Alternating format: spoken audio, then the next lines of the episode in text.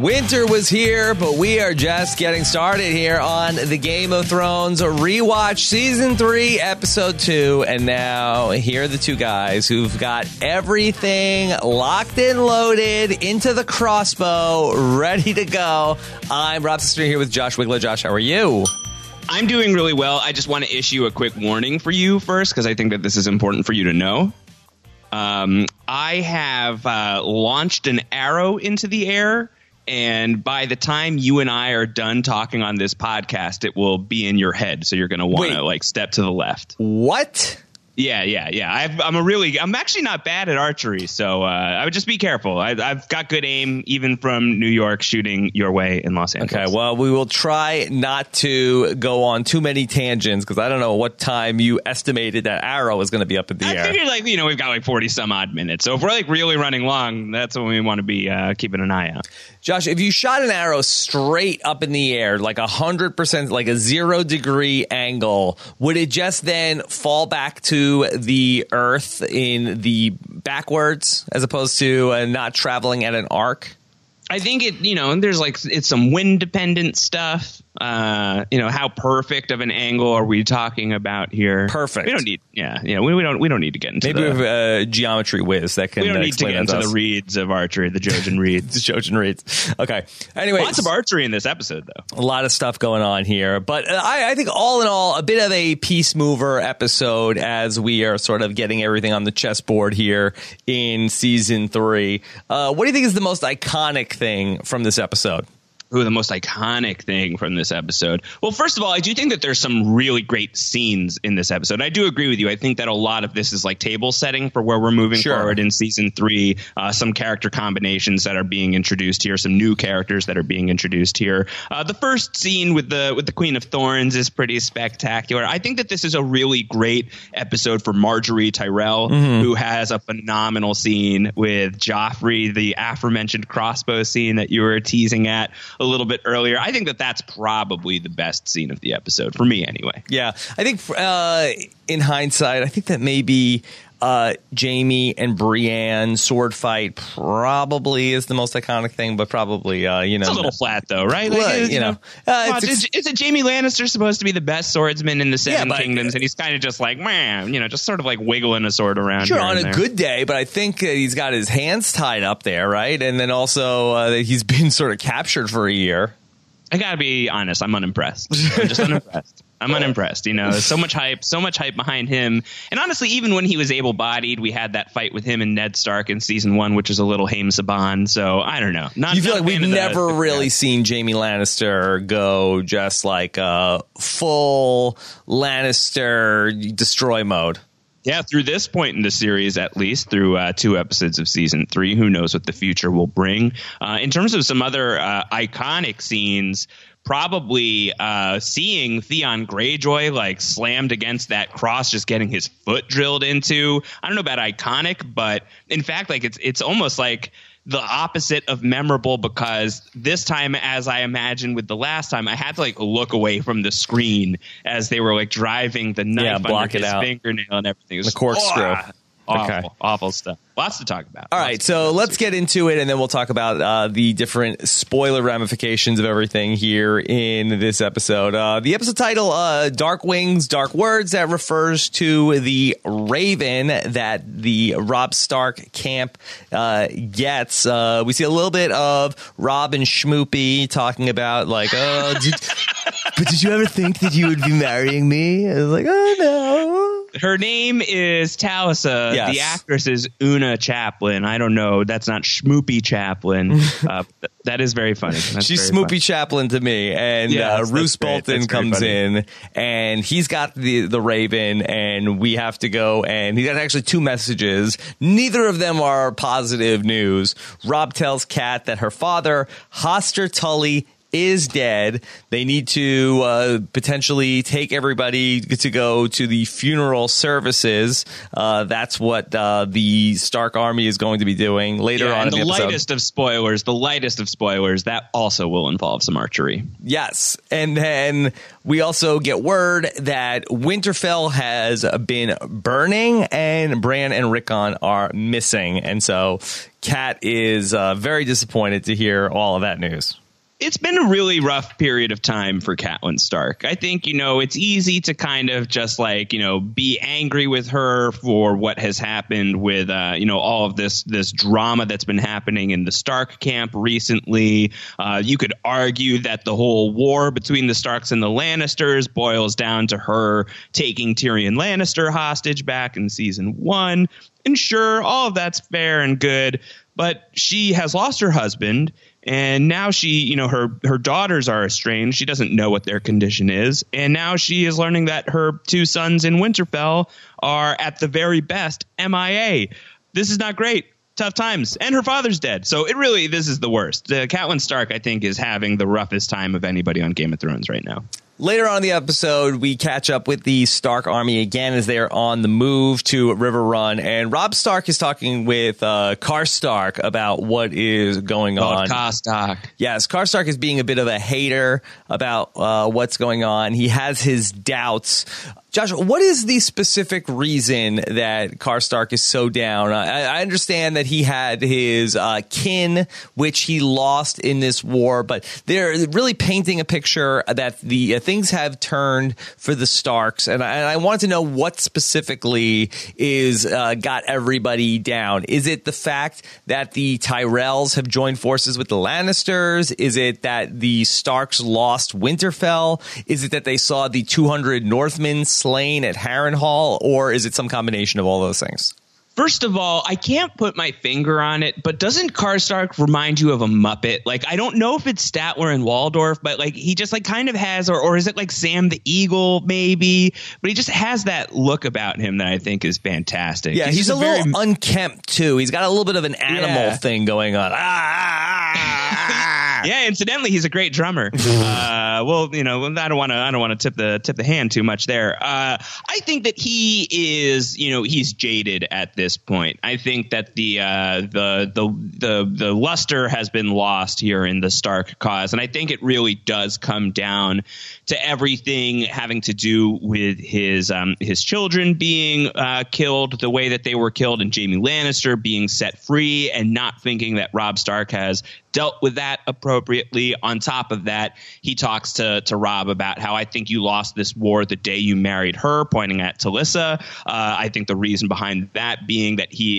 is showing that he's not a man of his word anymore, because as we know, Robb Stark was betrothed to one of Lord Walder Frey's daughters. So I think that he is basically saying the only thing that you had to hang your hat on was like your honorable cause and your honorable name, and even that is out the window. And you're making bad decisions mm-hmm. here with the ramifications of Jaime Lannister. So I think he's just more than anything. I just think he's very disgruntled at this point. Okay, so we see Talisa with Kat. Kat is making another one of these uh, dream catchers. Uh, we saw her working on one of those when Bran was ill. She tells the story though of another time that she made one of these dream catchers, and she talks about when Jon Snow was sick. She had wished ill upon Jon Snow. Then he really did get sick, and then she felt bad about it, but it seems like uh, why, why, is this uh, top of mind for her right now? That the issues with Jon Snow and wishing him ill.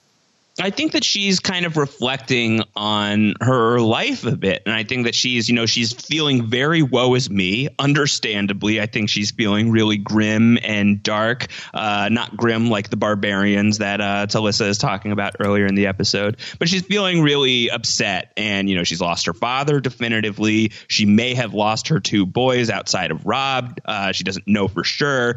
Uh, she does not know what's going on with her daughters. That's still up in the air. Every everything is so tenuous and difficult for her now. And I, I would imagine, you know, also Ned is gone, so she's probably thinking about him. So she's like so split brained in terms of where to assign the grief. Everything mm-hmm. is going wrong. Like the sky is falling for her. And I think in a moment like this, she's probably thinking about how there was somebody who really could have used her her love and motherly support. And in a in a real low of lows, she was ready to give that. You know, she was talking about how, please, to the seven gods, like, if you let this boy live, I will love him. I'll be a mother to him. I'll beg my husband to give him a true name, to call him a Stark and be done with it, and to make him one of us.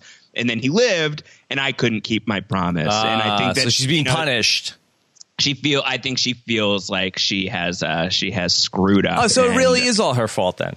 Yeah. See, I didn't know that. I didn't know that when I first watched the show. I didn't know everything was her Yeah. fault because she didn't love Yeah. Jon Snow. Yeah, I think that that's really the key. That's the turnkey moment for all things. Because I was Thrones. confused because she says yeah, the horror that came to my family all because I couldn't love a motherless child. I was like, what? What is she talking about? It's like maybe like you should regret more that you like very haphazardly kidnapped Tyrion Lannister. And then let, go of Jaime Lannister. yeah, like, but these are probably the things to regret more. she's so thinking about, like, "Ah, I should have been nicer to Jon Snow. you know, it, it's listen. That's nice. It's a good sentiment. You're right. You definitely should have been nicer to Jon Snow. Uh, but I think like the other two things are probably bigger deal in terms of why everyone is where they are right now. Okay. All right. Well, you know, uh, she's uh, not a Stark by blood, but uh, you know, she does have. Uh, she fit in well with that bunch. Uh, I know she does. Very, very, yeah. Brooding, uh, brooding befits uh, Catelyn Stark, formerly Tully. Okay. We got a lot of uh, Bran on the road, and he meets uh, Jojen and Meera Reed. And uh, Josh, here they are. The Reeds Here are in the picture. Uh, full disclosure, this Yeah, is sh- not my favorite. Do you want to share what you texted me last night as we were trying to coordinate when we were going to record this podcast? Uh, I don't even remember. Yeah, you asked me if we could record at around noon, and I said, yup. And you gave me a thumbs up, followed by three words. Uh, apologies in advance for the profanity. I will just say the word. Uh, it was fuck Jojen Reed. Uh, were Dark the- wings, the- dark words, I think. Sometimes not the dark fan. words come via text. You know, he, you know, Jojen Reed shows up and he kind of just like acts like he owns the place and he's so calm and he's so casual. And Osha's like got a spear against his neck. And then Meera Reed shows up and she's got a knife against Osha's neck. And then Jojen just kind of like strolls up to Summer the direwolf and seems to really charm Summer very quickly. And it's kind of like, what, what's the big deal? What, just because you were in love actually, we're all supposed to just like bend down and like, you know, mm-hmm. fawn over you because you were a super cute kid back Yeah, what in are the you, day. Rick He- Grimes? He also was a great drummer, by the way. He's got a little bit of animal in him. Mm-hmm. Yeah.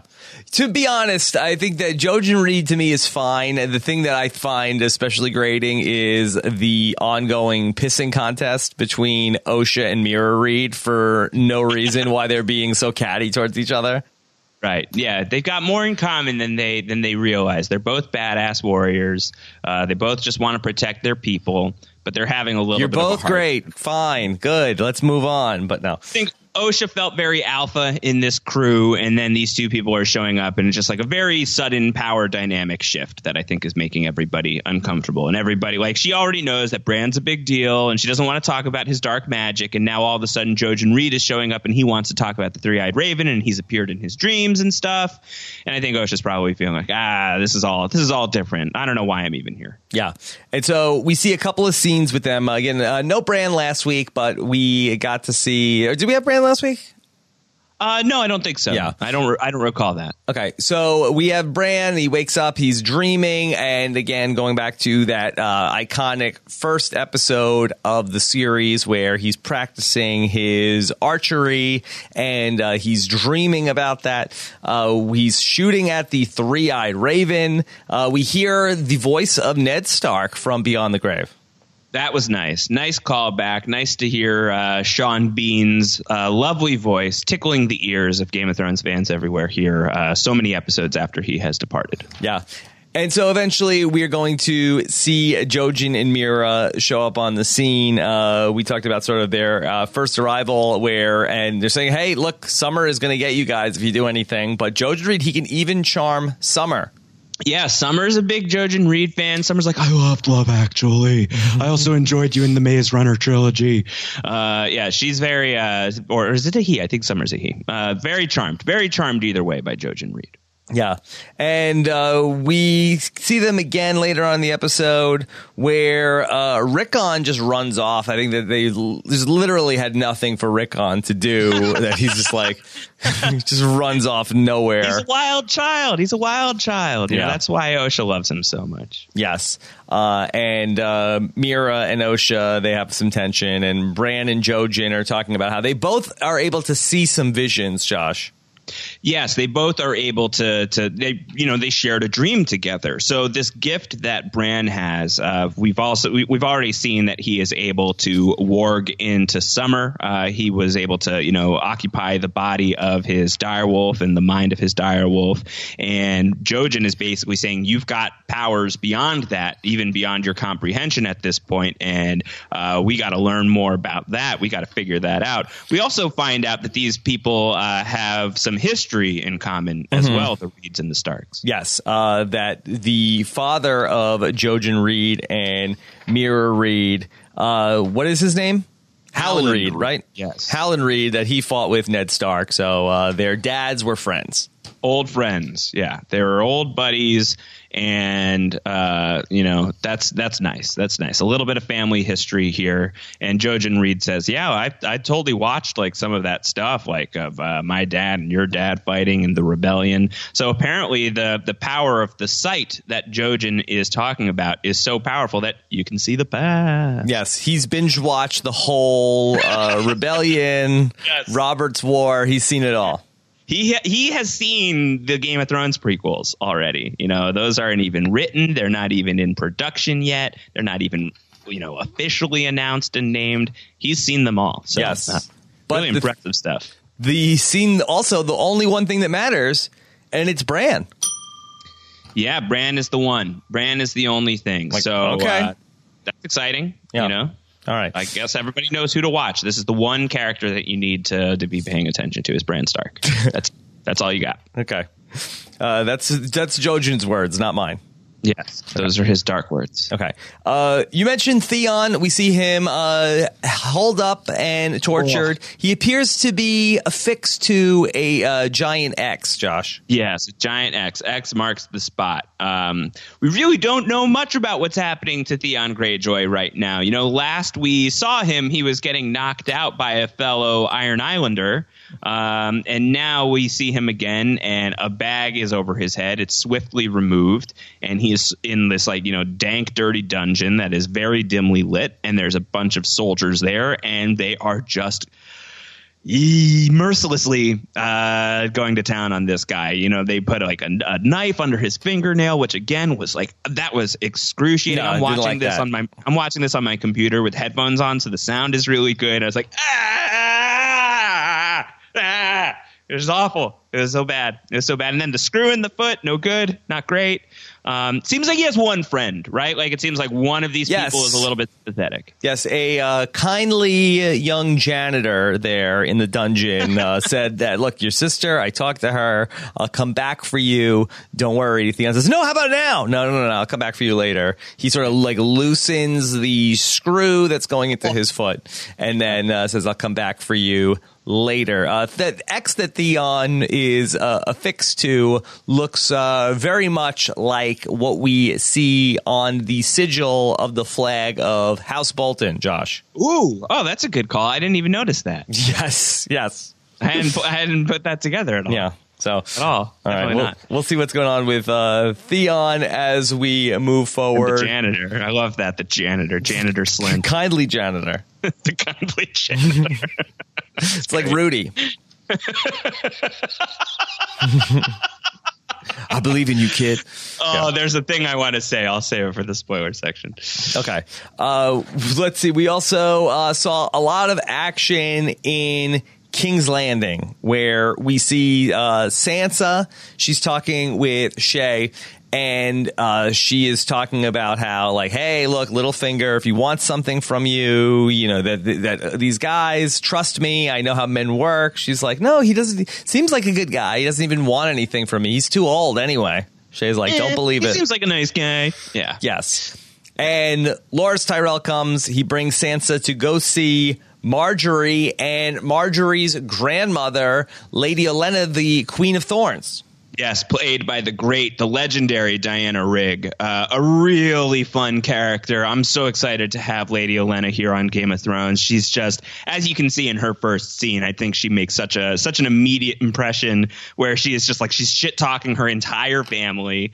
Uh, you know, she talks about uh, her own son, Loras and Margaery's father, yeah, Mace Tyrell, and calling him a fathead. An oaf. She talks she talks about her own husband, Lord Luthor, who rode off a cliff because he was too distracted with his own conversation, which is great. Uh, just her her dialogue, it's so quippy. It's really really pithy. It's very great. It's great to have this character in the show. Yes, and she is has a lot of questions about Joffrey because her granddaughter Margaery is going to be marrying him, and she wants to know what's he really like. Come on, you can Yeah. tell us. Yeah, spill the tea. Yes. Yeah. Uh, but don't actually. I want I want the tea. Sansa, at first, you know, she describes how Joffrey made her look at Ned Stark's head on a pike, and then she said, "No, no, no, no actually, he's a good guy. He's a good guy. He's uh, I, I love him so much. He's the Yeah, best." he's totally great. and they're He's like, cool. "Come on, s- sing it, sister."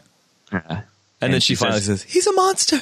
he's a monster. yeah, he's he's a monster, and it's a, a great response to that. Is ah, that's a pity. Yeah. that's, that's such an underwhelmed reaction. Margaery doesn't seem too bummed. She's like, eh, "Yeah, it's kind of like what we thought." Well, you know, we see later on in the episode, Margaery goes to spend some time with Joffrey. She's summoned by Joffrey, and he's kind of like, uh, you know, he's already. There's a scene with him earlier in the episode where he's talking to Cersei, and Cersei's trying to like get Joffrey to open his eyes to the fact that Margaery is like a little bit dangerous. There's yeah, there's a reason why she dresses like that. There's a reason why she, uh, you know, speaks to uh, the to the to the impoverished, and why she's talking to the common folk. Uh, and Joffrey insists that uh, she's she's that way because she's smart, and smart people do what they're told. Uh, and so She like, does what he's she's trying. told. this is becoming the most boring conversation so I've ever had. boring. I liked when he's like, "This needs to be tighter here." Tighter. as he's getting dressed by his uh, by his man. Uh, so he's not really having it from his mom. But then when he has his conversation with Margaery, like it seems like he's like you know allowed some of that stuff to marinate, and he is trying to kind of test her here and be like, why would you have you know you know married a traitor? Why would you have you know chosen Renly Baratheon? And she very deftly and artfully navigates this conversation, uh, where she re- she recognizes very quickly that Joffrey is a psychopath who loves crossbows and probably would get off on the idea of her killing something with one, and she really leans into that. And so I think this whole, you know, she's not terribly phased by the reality that Joffrey is a monster is because Margaery herself, even though she says politics are lost on me, that doesn't feel like the truth. It feels like the truth is politics actually land on Margaery rather nicely. Uh, you know, she is somebody who is who is pretty adept at this stuff, and that's why I love that scene so much. The way that she just kind of really plays into her strengths and plays into Joffrey's weaknesses in this delightful way. Yeah, I really like the part where she's describing some of Renly's ideas that he had. Yeah. And Yeah. she said, well, there was one night where he got very drunk and he tried to do something that sounded like it was going to be a, a, a very uncomfortable place. And Joffrey was like, what, like the back of a Volkswagen? Yeah, she says something that would be very painful and not conducive to bearing children at all. I just assumed it was like a dead arm contest, like you know, who Yeah. can punch you harder. Oh, uh, I thought you meant like the stranger, but that's uh, a different one of the uh, seven that we can talk about another time. That's different. That's yes, different. that's different. Uh, we also see Shae with Tyrion talk about. Uh, Shae is like, uh, so I had a conversation with Ros, and we've really retconned the whole uh, Ros being captured because you think that, that, that Ros would say, you know, I, I kind of took the fall for you really, uh, you know, as Tyrion's uh, whore. You know that, right? You would think that maybe that those two, if they were having a conversation, uh, that that might have come up, or Tyrion would have said it like, you know what? Actually, don't talk to her. You know why? Because they actually already captured her. But that, that's just that. That's you know, we touched on it last week. It's just not ever gonna uh, be a thing. Yeah, as you were describing all that, I've just had like my shoulders and arms outstretched because I got nothing. I, Yeah. I don't know. I, I, I don't. I don't know how to connect all that together. Right. It's kind of whatever. Uh, the scene with Tyrion and Shae is is also I, I found to be a little whatever. Uh, I mean, I think I think Peter Dinklage is pretty funny. We've seen in this, like scene. three or four times now. Yeah, exactly. Where he's like, you're being- like, uh, yeah. what are you doing here? You're not supposed to be here. Like, oh, Yeah. my Yeah. lion. Yeah, this is unfair. It's I'm mad cruel. at you. Like, oh, like, oh, don't like, don't be mad. Let's just make out. Like, okay, Yeah, yeah. This is probably at least the fourth version of that scene we've seen so far. okay. so you know, of those, like maybe like somewhere along the way, uh, you know, there's a lot of time between now and the final season of Game of Thrones. Maybe I can uh, I can rank all of the the Tyrion and Shae fights. That feels like something I could do. sure, sure. Yeah, uh, We also get some Arya. Uh, she was 04 the finale, but we pick up Arya, Hot Pie, and Gendry. They're walking around. They run into the Brotherhood without banners. But before that, uh, I think that we do have some good uh, Gendry channeling the voice of the audience, uh, picking on Arya for her three wishes that she got from Jaqen H'ghar. Why didn't she end the war? yeah, it's like, are you serious? You had you had three chances. Yeah, I think he was he was upset. Some He fourth wall breaking by Gendry. Yeah, I appreciate He's that And strong. also, like trying to like kind of uh, wrap his head around probably exactly what like wait, Jaqen H'ghar could just like kill anybody. Like, what is that? What are you even talking about? Uh, yeah, I think very very confused by all of that. Okay, so here come the Brotherhood Without Banners that we heard about them back in season two. That's who the Mountain was tasked with trying to track down. And we end up meeting a guy by the name of Thoros of Myr, uh, who is uh, singing along, and they end up taking. Arya, Hot Pie, and Gendry uh, back really for a meal. Uh, they're not quite prisoners of them, uh, but they insist that they come with them. Yeah, and Hot Pie is like, this place is great. They've got brown bread, and I'm happy. Yeah, I think that he's thrilled to to a not be on the road anymore, and b not to have an arrow in his face because like that was really close. he was very very close to just getting shot in the head. What if he hadn't moved to the left? What if he didn't take the guy seriously? That would have been the end of Hot Pie. Could have been the end of Hot Pie, and we would have been very sad if that happened. That would have been very upsetting, very upsetting. Um, but Arya Stark, you know, she has a lot of bravado uh, in this scene as she is telling Thoros of Myr that I know how to use a sword, and you know, don't mess with me. Uh, you're dead to me. Uh, and she, you know, gets into like a mini sword fight with this guy, and apparently she's no match for Thoros of Myr. Uh, she gets disarmed very quickly, and that's not even the biggest surprise for Arya in this one scene, as somebody is brought in to the inn, and it's a familiar face. It's the Hound. It's the Hound. Yeah, the Hound in the house. Yeah, and apparently the Hound had passed out drunk, and that's how they were able to apprehend him. But I really feel like that the Hound was not putting up much of a fight in terms of uh, those guys just sort of like pushing him around. Like you would think that you know Gregor Clegane would have been able to like uh, you know fight his way out of the situation if he really wanted to. Yeah, uh, do you think that he was still he's still drunk from Blackwater? Do you think he's like still nursing like a Blackwater hangover? I mean, it's been quite some time since Blackwater. I mean, uh, in King's Landing, they're they're rebuilding the city. He's on a Blackwater bender, perhaps. Like it's not like a Blackwater hangover. He just hasn't stopped drinking since Blackwater. Maybe, maybe since he's uh, left the company of Joffrey, he's just been drinking nonstop. I mean, honestly, I might do the same thing if like I'm suddenly no longer in the employ of Joffrey Baratheon. I would probably take some time to celebrate. Celebrate. But hopefully, not to get in the condition that you could just get uh, jumped upon by the the Brotherhood without banners. Yeah. Okay. Uh, so that's a big reveal for Arya, and then uh, we also uh, have everything going on with Jaime and Brienne. They sort of open the show, uh, or in the first couple of scenes, they're walking around, and then you know we're trying to get to King's Landing, but Brienne is trying to be as inconspicuous as possible. She sees a farmer with a horse, and uh, Jaime's like, "Kill this guy! Kill this guy!" And Brienne's like, "No, no, he's just a farmer." And uh, they should have killed that guy, probably. it might have been a good idea. Might have been a good idea just based on the end of the episode that that guy totally rats them out. Uh, we see these people who are bannermen of Roose Bolton of House Bolton uh, who show up, and Jaime's trying to say like, "Hey, we'll pay you off. It'll be great. You're going to make out like a bandit." And they don't seem to be interested in that. And this this guy, this farmer that they had come across, is the reason why they are identified for who they are. Uh, so that's the big cliffhanger of the episode: is what's going to happen to Jaime and Brienne after their silly little sword fight. That was very anticlimactic. Yeah. Uh, we also had action going on north of the wall. Uh, we saw uh, Jon Snow talking with uh, Mance Rayder a little bit about how Mance Rayder was able to unite all of the free folk uh, because he told them they're all going to die. That'll work everybody hates the cave people. That was my big takeaway from uh, from Mance Rayder's uh, pitch to Jon Snow. It's like, do you have any idea how difficult it is to get cannibals and giants and cave people together? Everybody hates cave people. Yeah, story checks out. Yeah.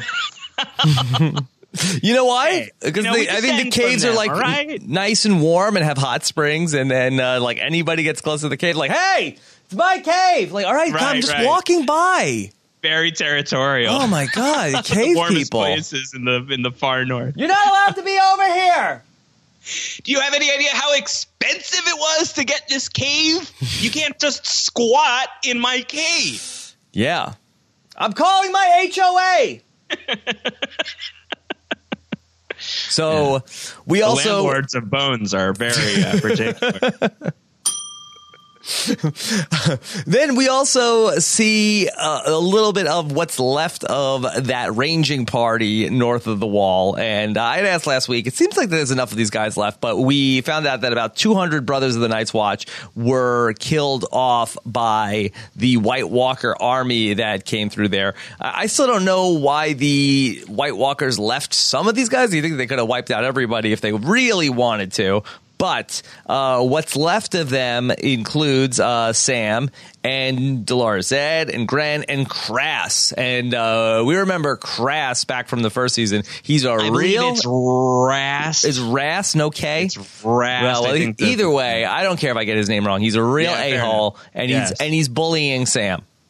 He is. He is. I gotta say, like, I don't know that I've related to somebody on Game of Thrones more than Sam in this moment, where he's just like, "Yeah, no, I I should probably just stop right here. This is terrible. This is all awful. You guys go on without me." Poor Sam is just like this is the the saddest Sam we have ever seen, and he was already really sad last Yeah, week. he's just like shuffling his feet through the snow and trying I to fall it, down. man. And Rast's like, Yeah. "Good, good. I hope you die. I hope you Yeah. die." And then uh, Commander Mormont says, "Like, look, I order you to live, Sam." Yeah. Feels like I don't know if like you can like fully obey that necessarily. Like I don't like some things are outside your control. You can try to live. I I accept that mission. Um, he also tells Rast, Rast, you're responsible for him, and if he doesn't make it back, neither do you. So that's some incentive for Rast to uh, to really take his responsibilities as one of Samwell's new best friends uh, very seriously. Yes. Okay. Anything else from the episode before we talk spoilers, Josh? Nope, I think we can talk spoilers. I think we covered it. Here we go. Let's talk about let's talk about the spoilers. Okay. We- Yeah, and I think that we can spoil that. Like, you don't know if it's Crast or Rast because, like, clearly this guy's going to be dead. Rast, know, yeah. you know, before you know the final season of Game of Thrones. So uh, just be on the lookout for that if you didn't shuffle away from the spoiler section in time. But that shouldn't be much. Where's of a spoiler. Pip? Did Pip not go on the on mission. Josh? Yeah, Pip. We haven't seen Pip since season one. Is Pip he did he been, stay uh, at the wall, Pip? Yeah, he's a steward. You know. Okay, so Uh, he I know Sam's a steward as well, but They didn't bring uh, him. Yeah, yeah, yeah. Okay.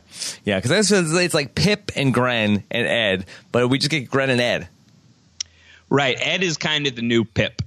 Uh, yeah, and obviously we know that Ed is going to be the the one who is uh, who's still hanging in there post Grenn and Pip. Uh, so he's here. He's here for a bit. Um, yeah, you know, Sam is really going to go on quite a journey this season, huh? I forgot, like, they really started with Sam in his lowest of lows before he becomes Sam the Slayer. It's really no wonder that all these people aren't going to exactly uh, immediately believe his reputation as Sam the Slayer. Mm-hmm. Yeah.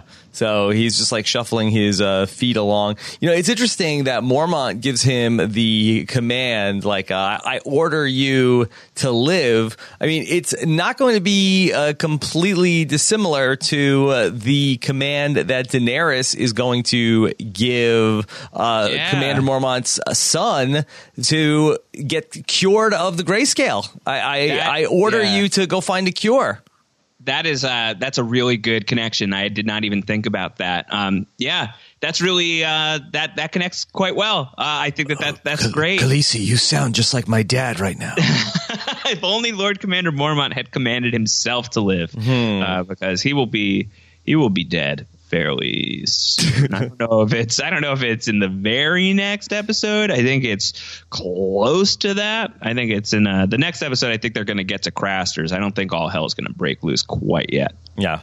Okay. So uh, that's where the Night's Watch is at. So uh, a lot of interesting things in terms of the future ramifications here uh, from this episode. Uh, let's go back to the stuff with uh, Jojen Reed and Meera Reed, and because uh, you know in the original going of this, you know obviously we did not quite know the importance of Bran, or maybe the book readers did know a little bit more about what was going on there. But I do think it's interesting to go back and see these scenes even though I, I still have no love for the Reeds, we have Bran interacting with the three eyed raven in his dream. Right, and I think some of this is is fairly com- compelling in retrospect too, where Jojen and Bran are going to talk a bit about like what the three eyed raven, um, you know, represents and the power of the sight. And Bran is going to be the one who says like I can see things that haven't happened yet, and Jojen seems to confirm that. Uh, and we've seen, you know, I think it's season six where Bran has like this really wild vision about uh, all these things that have happened, including a wildfire burst that at first you think uh, relates to the Mad King but upon uh, further review of the season six finale, you come to learn it was actually forecasting forecasting um, the destruction of the Sept of Baelor in King's Landing. So even this early on in, in season three, they are they are attributing the power to see forward into the future uh, to the Green Sight. So I think that's interesting. Potentially, there could be some fun stuff to play with there in the final season. So as Bran is shooting the arrow at the three eyed raven, he ends up missing, and we get the reset of you know which one of you was a marksman at ten. But Jojen Reed says you can't kill it. You know, the raven is you. Josh, should we be taking that literally where we will see at some point in the end game of Game of Thrones that Bran is going to go on and his destiny will be to be that three eyed raven in the tree and then ultimately meet himself when Bran and Hodor and the gang show up? Oh, whoa. Well, look, the time travel stuff is very weird and wonky and hard to get your head around. And it's certainly not going to be that way in the book because in the book, it's pretty clear who the three eyed raven is. In the book, the three eyed raven is a Targaryen bastard uh, whose name is Blood Raven, who seems like a pretty sweet character. Uh, but the show never did anything with that. That's not the, the, you know, the canon for the show. That's just the book. So the show's version of events because once we you know start veering away from the material that was published by George R. R. Martin and Benioff and Weiss had to just kind of invent the show as they were going along with some ideas I think of where the books are going to end. Uh, they started throwing more stuff in there and things that seemed important early on were no longer as important. So it's not out of the realm of possibility that they could come up with some sort of massively weird time travel wonkiness where the three-eyed raven is literally Bran Stark. But I don't know. I'm getting a nosebleed thinking about it too mm-hmm. hard, so I'm gonna try and uh, try and just calm down here. Okay, well, if you have a nosebleed from that, uh, I want to bring you back to Hodor, and my question is always: How much does Hodor know in terms of what is ultimately going to happen to him? Did he know his destiny the whole time through? Because Hodor seems a bit distressed as Bran is waking up from this dream of being with the Raven that uh, I watched with the closed captioning on, and he gives a real Psy Hodor to uh, Bran uh, waking up and all of this business with the three eyed raven in the dream. I think this is a fun thing to to watch for as we are going through seasons three and four, which are really the last Hodor seasons before the the season of losing Hodor in season six, because he's going to be completely absent from five. Um, and to me, my imagination, uh, like my my my feeling on it is that Hodor probably doesn't know exactly what he's barreling toward. I think that you know when he had his mind connected with his future self when he was young Wylis and he was feeling uh, and experiencing the death of himself in the future uh, and hearing the command to hold the door like my interpretation of that has always been that that like fried him you know that was the thing that like really caused him to become like brain damaged essentially. Uh, but I bet that there's like some sort of like instinctual foreboding of what's coming ahead. Uh, and I know that there's going to be at least one scene that I can think of where he's going to be like really upset and really alarmed uh, later on in season three. That battle in the in uh, in the gift. Uh, so let's keep an eye on it. I, I, think that that's I think that's a fun thing to to consider. It's just how much does Hodor realize he is marching towards his own demise. And later on in the episode, uh, we are going to see where uh, Bran asks uh, Jojen Reed about the sight, and uh, Jojen says he saw the only thing that matters, which is Bran. Now, does that speak to? We know that Bran is important in the story, but is he going to really be sort of like the centerpiece of the end game of the show? I think Bran is going to be essential. I think that Bran is going to be uh, a very, very, very, very, very important person in the end game of the show. Uh, I think that that has been set up all along the way. Jojen saying this to him that you're the only thing that matters is just further empowering that idea that whatever Bran Stark is going to do, whatever it is he's supposed to do, it's going to be of massive importance. Is he going to be the only thing that matters? That feels like a reach. That feels like the reach. But I think that Bran is going to my like my theory for it. Like I, I think I've laid this out on podcasts before. Like I feel like you could just like see the scenario where you combine this idea that Bran is going to be massively important with the idea that the three-eyed raven is going to tell Bran at some point uh, at the end of season four, I believe, you'll never walk again, but you will fly. We now have a zombie dragon that's in the possession of the White Walkers. I think Bran has to hijack that thing. Like I think Bran has to warg into into the zombie dragon and save the day somehow by virtue of taking that thing over. Uh, so I think like something like that, you know, whether it's going to be that specifically or something of that ilk, it's something with his his ability to to see into either the future or see into the present and see what the Night King is planning and to counter strategize and counteract accordingly uh, with his abilities to warg. I think all of that will swirl together towards some sort of like very pivotal pivotal like physical action that will take place in the final season of the show, potentially at the cost of his own life, but we'll see. Because we, the TV viewers, have gotten some nice moments out of Bran and his abilities, but they have not paid a lot of dividends in the actual events that have transpired on the screen.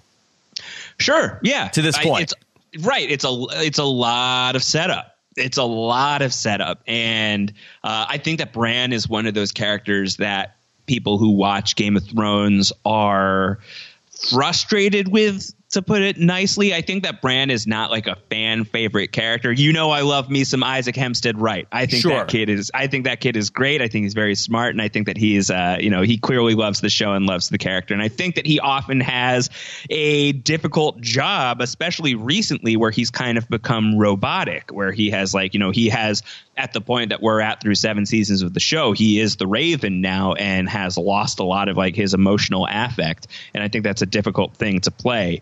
Um, so we know that you know there's been all this hype about Bran, and like that's such a meandering storyline to get him to the place where he is currently. And like when you really think about the Bran storyline, like how much actually happens. It's a lot of kind of like slowly dragging your feet to this very important point, and we're not even really at like the important point yet. Like we've had some cool things happen. The Hodor stuff was just ridiculous, um, you know, and he's the person that has made it possible for us, the viewer, to know that Jon Snow is a Targaryen. So all of that is important, but is it worth?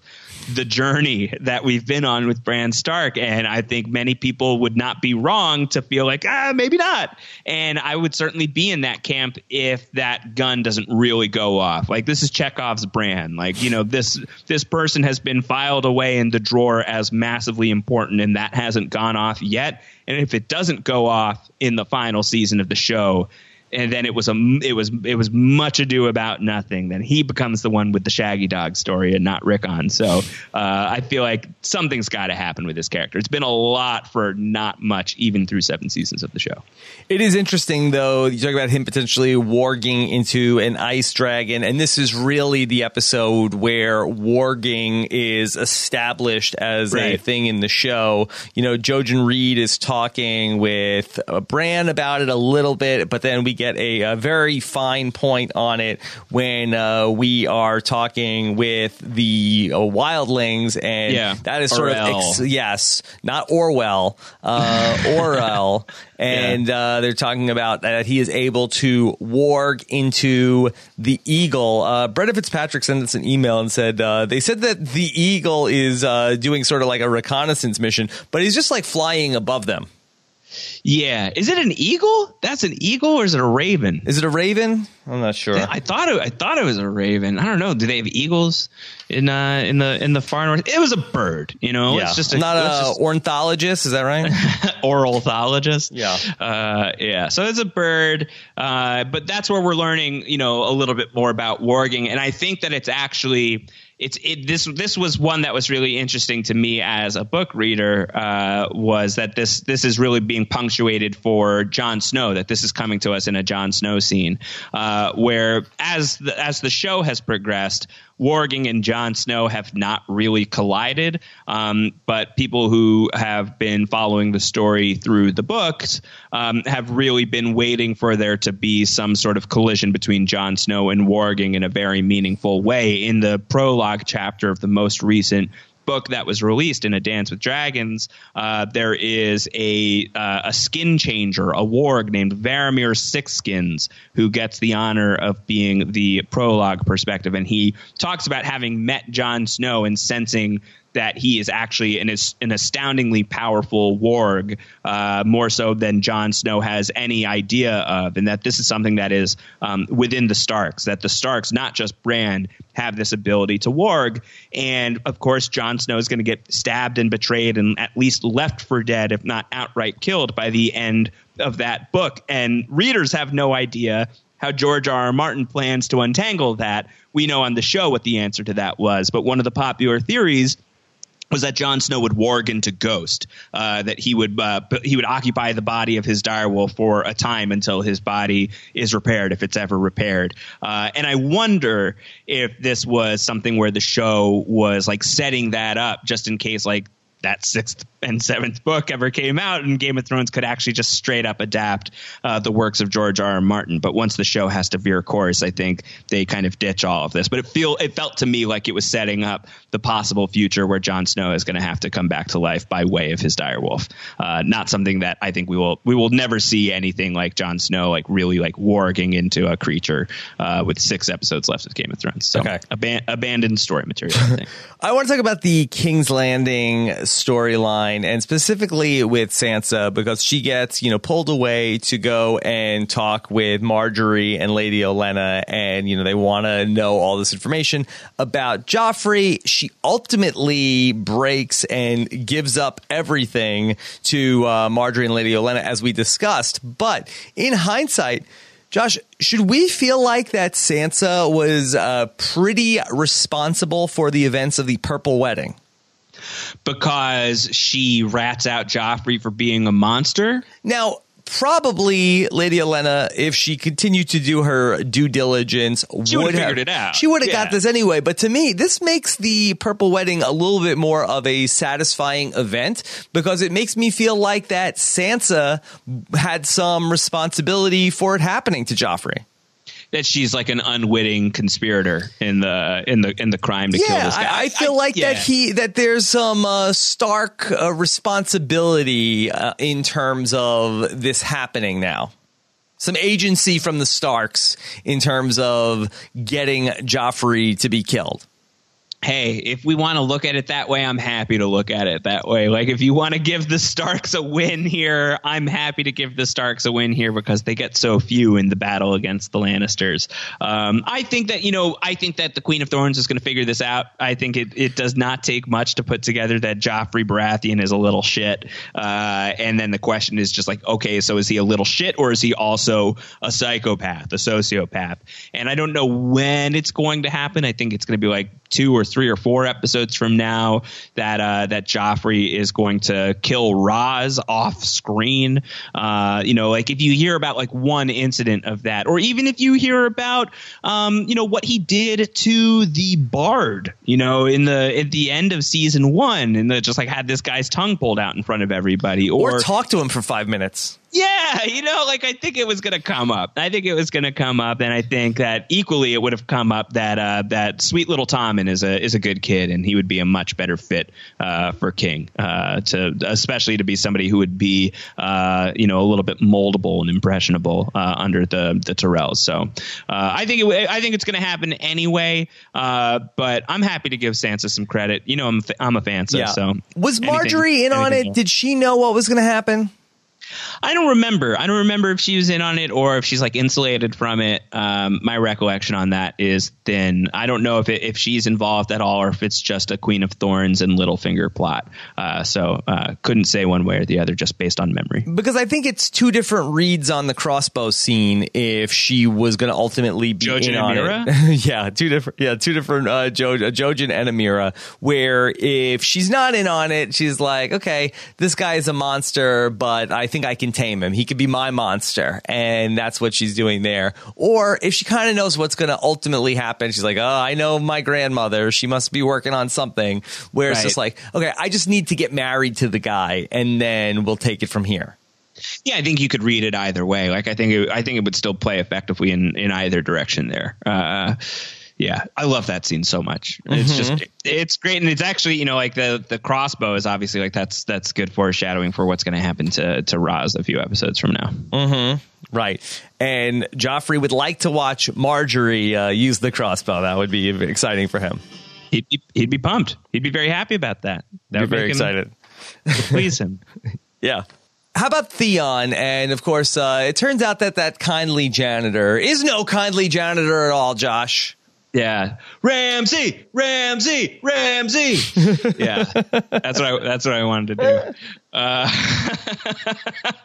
yeah, here's Ramsay Bolton, and we talked about this a little bit in the spoiler sections towards the end of season two about uh, about how Ramsay Bolton was like secretly Reek uh, and like um, advising Theon in the books, and he's got that role, uh, and he's like incognito there, and they didn't do that for the show, but they do do a version of that here on the show where they hide Ramsay in plain sight for a little while, and of course, if you've read you know the books and you you know who Ramsay Bolton is uh, at this point when you see this character coming up on screen, you're like, oh man, yeah, I know where this is going. Um, but the the actor Iwan Rheon, uh, who was on, I want to say he was on Misfits, this BBC show. Uh, people who really love that actor. He was cast in Game of Thrones, and when they cast him, I believe, if I'm remembering this right, he was just like announced as playing the boy or something like that, some like very ambiguous name, where everyone was like, "Oh, okay, sweet, so he's Ramsay Bolton. That's great casting." Uh, but they really tried to to play this up for a little while, as this guy is like truly Theon's only friend out here. Mm-hmm. Yeah, but everybody that's in the room is in on it except for Theon, right? Is that correct? Yeah, I think so. I mean, I think that Yeah. that's like, all right, you guys go in there, just like poke his fingers a little bit, use the screw drill thing. It's my favorite. You're gonna love Right. it, and just pretend like I'm the janitor. You know, just everyone play along. I know it's weird that I'm the lord here and I'm the guy in charge. Just play along like I'm the janitor. Right. But he's really a method actor because even when Theon has the bag on his head, he's still like scrubbing the floor. Like he's not he's he's not really dropping the act, uh, which seems like it's a little bit more for us at home, more so than Theon with a bag over his head. Well, I mean, who knows? Like he, he probably hasn't put the bag over his own head. Would you? so he's like, he's not sure. Like, is it like you know pitch black in there? Can you see a little bit? You don't think he So if you see a tested the little bit- bag? I don't feel like Ramsay's putting the bag on his own head. He might. I mean, maybe. I, he seems like an interesting guy, so who knows? um, let's go back to the Stark army.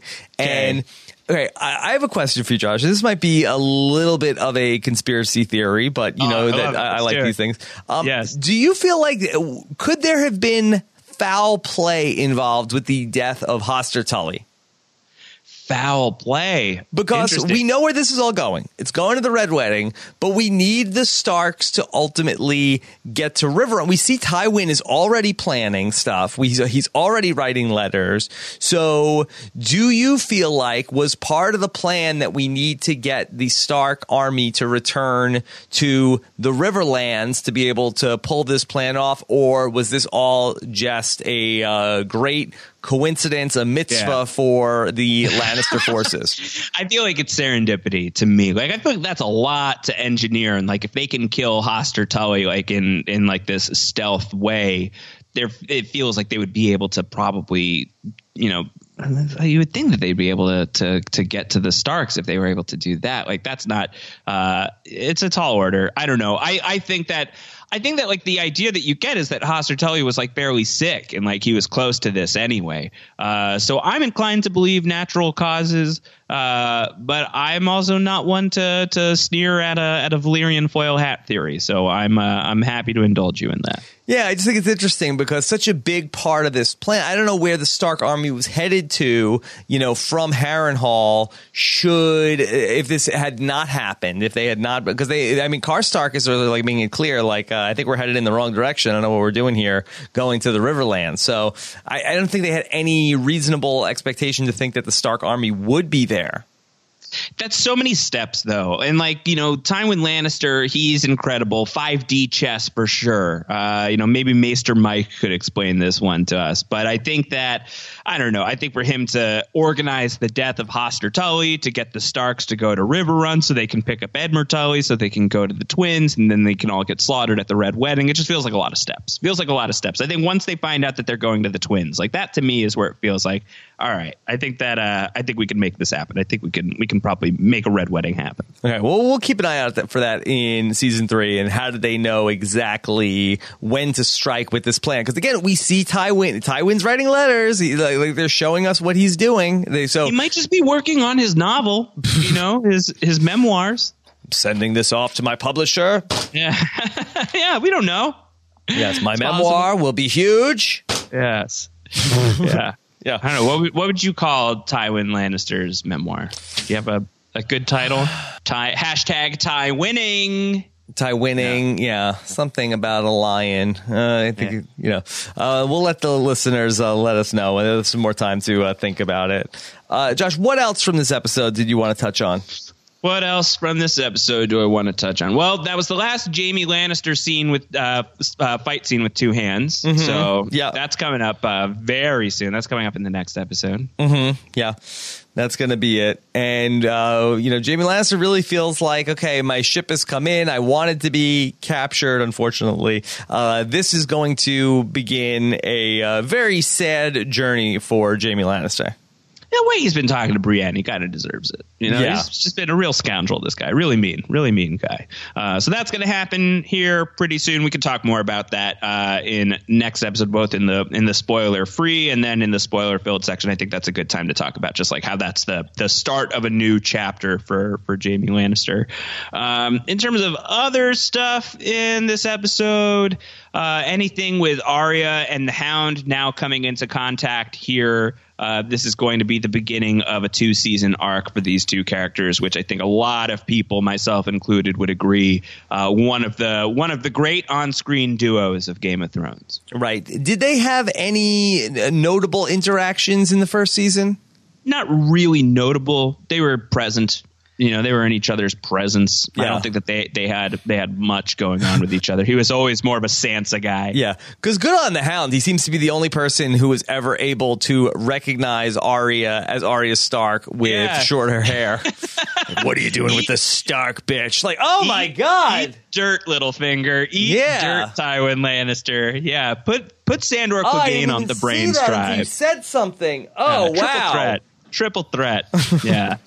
Yeah, the Hound underrated. The Hound's hung be over and all thrown by the end of this thing. That yeah. guy's like you're sleeping on the Hound if you don't think the Hound is going to take yes. this thing by the end. Uh, fun to see the Hound and Thoros of Myr uh, yes. together as early as season three. Uh, that is going to be a uh, a fun pair moving forward. Uh, no love lost with these two. No, uh, and I'm I'm really excited to get into Beric Dondarrion here pretty soon. I think Richard Dormer is so great as that character. It is astounding to me that we are talking about Game of Thrones through seven seasons of the show, and we're about to meet Beric Dondarrion, who is going to die a few times, but never permanently. Never permanently, unless he like got destroyed in the uh, the evisceration of the wall at the end of season seven. But you didn't see the body, so you got to assume he's still around. How is Beric Dondarrion still alive? That's crazy. That's mm-hmm. like the, the, easiest to predict character death, and he still hasn't died. It's just insane to me. Yeah. Massively crazy. Uh, also, uh, Thoros of Myr, do you find it odd that he is singing the rains of Castamere? I mean, I think that uh, this is a group that has been, you know, very publicly feuding with the Lannisters. I mean, he's right. not doing like some Weird Al version of the rains of Castamere where the Lannisters suck. Right. the Lames of Castamere, something like that. Yeah. So, isn't that weird though that he's singing a Lannister song? I think two things. One, it's a catchy song, catchy tune. Yeah, and there's only two uh, songs in the Game of Thrones universe. No, there's a few. There's a few. he, you know, he probably likes the Bear and the Maiden Fair as well. Mm-hmm. Uh, but yeah, he, you know, it's catchy tune. Also, just uh, for the the service of the audience to remind us of the song, I think is important. Yes. Um, also, he doesn't know who is behind that wall, and they are in territory where the countryside is being ripped up by feuds between the Northerners and the Lannisters. So he doesn't know if he's dealing with a Northerner or a Lannister. And if he's singing a Lannister song, then either way, it's going to evoke a reaction. Like either someone's going to be like, oh, I'm a Lannister loyalist and somebody is singing the Lannister song, so I should probably get out from behind this wall and trust these people. Or it's a Northern sympathizer and, oh my God, they're singing a Lannister song. I should not move at all. Uh, so I think it's got some utility there. Uh, mm-hmm. And it's catchy. You know, I think it's just earwormed uh, Thoros of Myr at this point. Yeah, maybe the the people hiding would have been, oh my god, is that Ed Sheeran? right. Yeah, you never know. Yeah. You never know. okay. Uh, there we go. Uh, nobody, uh, no uh, man bun uh, just yet, right? No, no, he doesn't have the top knot yet. He's gonna he's gonna put his hair up in uh, season six, I believe. Okay, it's coming. Yeah. It's All coming. right, Josh. great stuff. Uh, this was our week off from Daenerys at the market, also.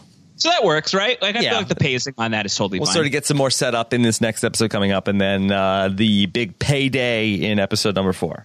Ooh, they've got paydays in episode four. For half price, you get one free if you buy an army. One a payday. Unsullied have no peanuts, but but payday do. Oh, Watto.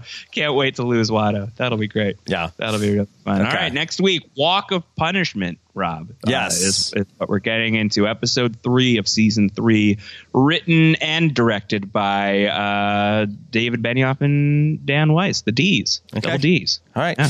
Uh, that's coming up all next week on our uh, Game of Thrones rewatch. This week, also, uh, The Walking Dead is back. If you missed our premiere coverage, you can check that out on postshowrecaps.com. and then Josh and I will be resuming our weekly feedback show show as well. So you could send in your Walking Dead questions, TWD at postshowrecaps.com every single week during the Walking Dead season. That's crazy. The Walking Dead really just snuck back up on us. How did this happen? I don't. I don't Those know. zombies are very sneaky. It's a couple weeks late too because of the Olympics. yeah, oh, that's true. That's true. Olympics, they uh, they impact everything. They impact everything. Okay, the Winter Olympics. So it was the Olympics uh, beyond the wall, as they uh, like to call them. The winter is here, Olympics. yeah. Yes. All right. Well, great stuff going through everything with you. Of course, follow Josh on Twitter. He's at Round Howard. I'm at Rob Cesternino. Take care, everybody. Have a good one. Bye. Bye.